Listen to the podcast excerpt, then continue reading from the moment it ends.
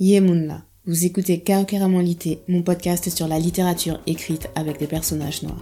Avec Lité, je vous présente une œuvre littéraire qui m'a fait réfléchir sur mon identité de femme noire, afro-caribéenne, guadeloupéenne et française.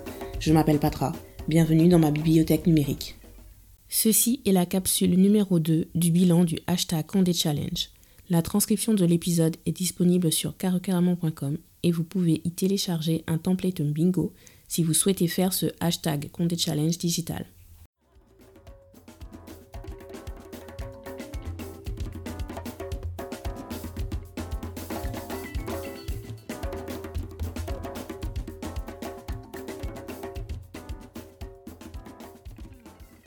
Moi, Tituba sorcière noire de Salem, 1986. Fille de l'esclave Abna, violée par un marin anglais à bord d'un vaisseau négrier, Tituba, née à la Barbade, est initiée au pouvoir surnaturel par Manyaya, guérisseuse et faiseuse de sorts. Son mariage avec John Indien l'entraîne à Boston, puis au village de Salem, au service du pasteur Paris. C'est dans l'atmosphère hystérique de cette petite communauté puritaine qu'a lieu le célèbre procès des sorcières de Salem en 1692. Tituba est arrêtée, oubliée dans sa prison jusqu'à l'amnistie générale qui survient deux ans plus tard. Là s'arrête l'histoire. Marie Scondé la réhabilite, l'arrache à cet oubli auquel elle avait été condamnée et, pour finir, la ramène à son pays natal, la Barbade au temps des nègres marrons, et des premières révoltes d'esclaves. Avec la saga Ségou, je crois que moi, Tituba sorcière, c'est le roman de Marie Scondé qui est toujours cité comme le livre à lire. Personnellement, je le mets à part dans son œuvre parce que le personnage principal n'est pas originaire de la Guadeloupe. À part Haïti Chéri et Ségou, le personnage principal des romans de Marie Scondé est généralement guadeloupéen. Alors bien sûr, cette origine guadeloupéenne prend des formes différentes parce que Marie Scondé prend en compte les différents mouvements euh, de, déplacement de population, surtout dans ses romans des années 90 et 2000. Mais au final, euh, la Guadeloupe reste toujours un point de repère. Alors pour la petite histoire, moi, Tituba sorcière, je l'ai lu la première fois au collège. Il ne m'avait pas marqué plus que ça. Je l'ai relu vers la fin de ma vingtaine, pareil. J'ai apprécié l'écriture, mais je n'ai rien trouvé de transcendant. Je trouvais Tituba pénible et je ne la comprenais pas. Tu es libre, tu es consciente de l'avantage que c'est dans cette société, mais tu acceptes de te remettre en esclavage pour un homme qui n'est même pas décent. Parce que, encore une fois, si John Indien, c'est un bon gars, à la rigueur, je pourrais concevoir. Mais c'est pas le cas.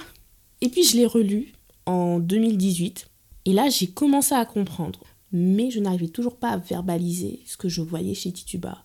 Et après avoir lu les réactions des femmes noires qui disaient s'identifier au personnage de Queenie du roman éponyme de Candice Carty-Williams, j'ai compris.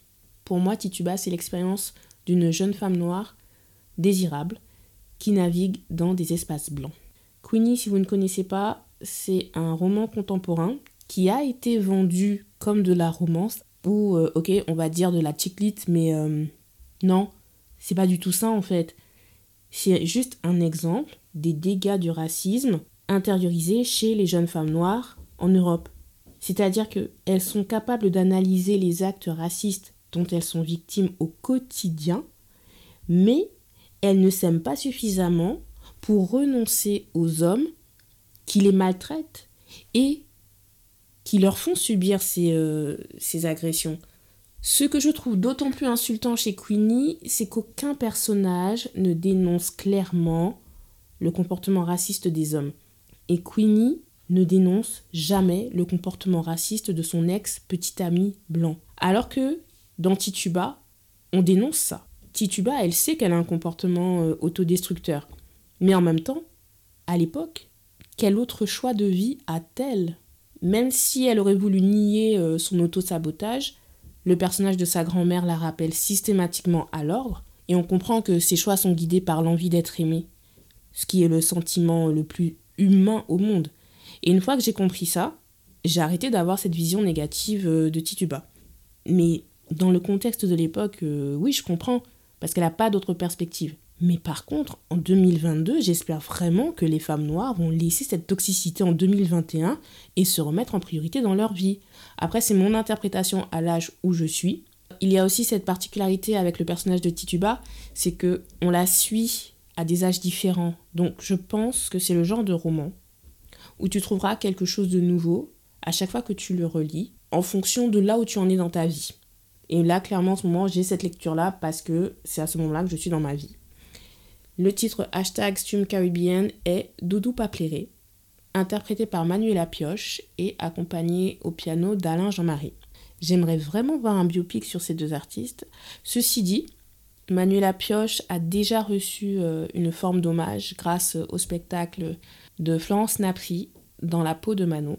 Vous pouvez retrouver euh, le titre Doudou Papléré dans ma playlist Spotify. Je vous mets le lien dans la barre de description. On se retrouve dans le prochain épisode pour parler de Haïti Chérie. Merci d'avoir écouté cet épisode. Pour soutenir le podcast, vous pouvez lui donner 5 étoiles sur la plateforme de streaming où vous l'écoutez. Pour suivre l'actualité de Caro abonnez-vous à la newsletter et vous pouvez me suivre sur Instagram et Twitter, carocaramon. Pour plus de chroniques littéraires, cinéma et musique, vous pouvez visiter carocaramon.com. Tous les liens sont dans la barre de description.